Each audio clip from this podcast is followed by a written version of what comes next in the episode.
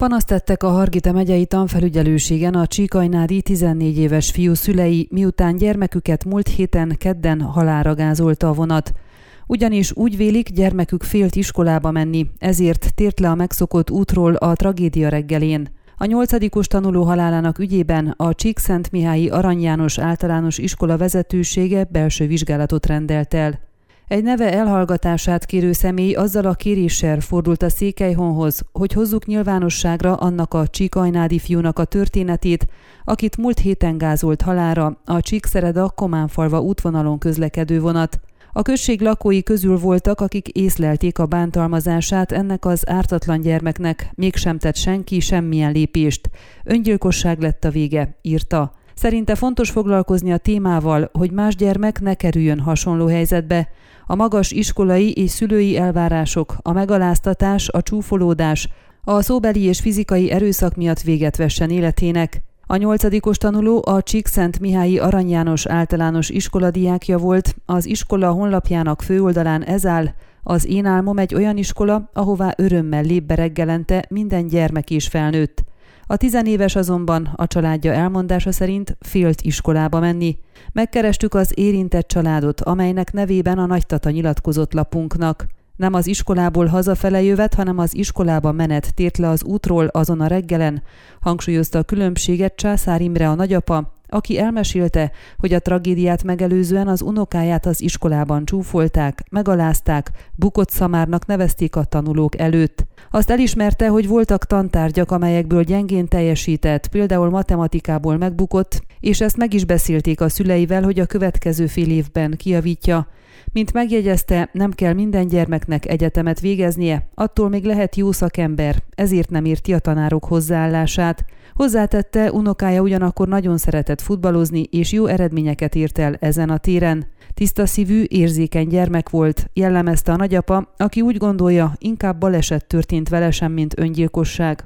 Félt a megszégyenítéstől, ezért az iskolabusz megállója helyett a vasúti síneken indult el lóvész irányába elgondolkodva, hogy ne találkozzon senkivel, el akarta ütni az időt, az iskolával ellentétes irányba ment, mondta. Szerinte az olyan pedagógusoknak, akik nem megfelelően bánnak a gyermekekkel, felelniük kell a tetteikért, ezért az iskolai rossz bánásmód miatt kedden panaszt nyújtottak be a Hargita megyei tanfelügyelőségen. Bogos Tibort, az Arany János általános iskola igazgatóját is megkeressük, hogy ossza meg az iskola álláspontját a történtekkel kapcsolatban. A tanintézet vezetője úgy nyilatkozott, hogy az ügyben belső vizsgálat zajlik, szaksegítséget kértek pszichológusoktól, a pszichopedagógiai központtól és a tanfelügyelőségtől is. Az eset kapcsán úgy véli, hogy a családtagok hárítanak, és a felelősöket keresik a történtekért. Én úgy gondolom, hogy iskolánkban minden pedagógus a kötelességeit és feladatait teljesítette, húzta alá a tanintézet vezetője. Demeter Levente Hargita megyei főtanfelügyelő megkeresésünkre elmondta,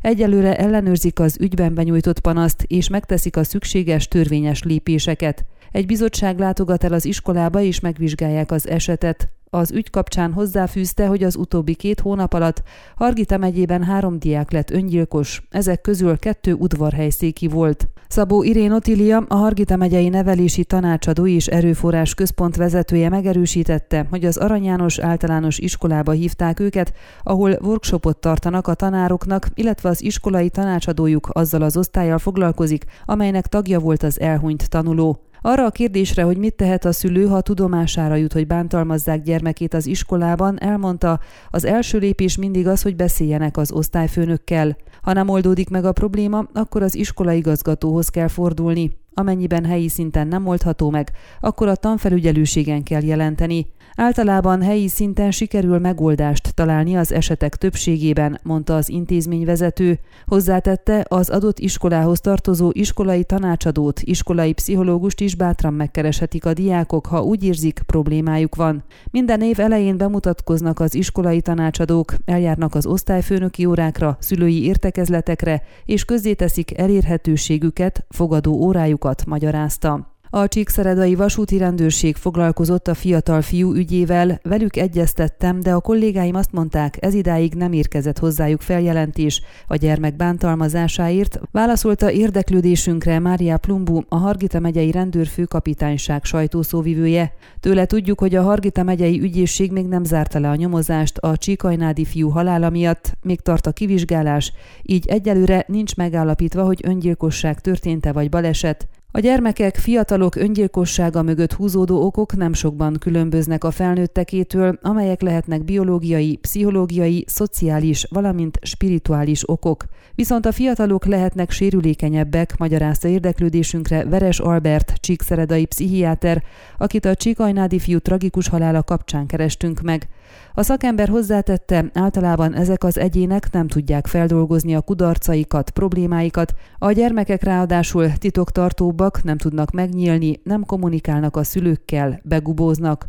A megelőzésről kérdezve az elmegyógyász elmondta azt is, hogy a szülők a következő jelekre figyeljenek. Ha megváltozik a gyermek viselkedése, elzárkózik, halottakat vagy tragikus kimenetelű eseményeket rajzol, ha a droghasználatra utaló jelei vannak, mint például tűszúrás, ragasztó vagy egyéb tudatmódosító szerek szaga érződik rajta, a ruháin, ha lóg az iskolából, megváltozik a kedélyállapota. Ha ezeket a jeleket észlelik, akkor a szülők forduljanak szakemberhez, például iskolai pszichológushoz, háziorvoshoz, pszichiátriai rendelőhöz. Ez a felnőttekre is érvényes, jegyezte meg. A gyerekekkel szembeni visszaéléseket, bántalmazásokat vagy hanyagságot a 119-es egységes hívószámon is lehet jelenteni. A hívószámot a különleges távközlési szolgálat helyezte üzembe nemrég. A hívás a szociális és gyermekvédelmi igazgatóságoknál felállított telefonközpontokba fut be, ahol szak szakember válaszol. Ha ön is úgy érzi, hogy segítségre lenne szüksége, hívja az erdélyi telefonos és internetes lelkisegély szolgálatot hétköznap 19 és 23 óra között a 0745 800 800 800-as normál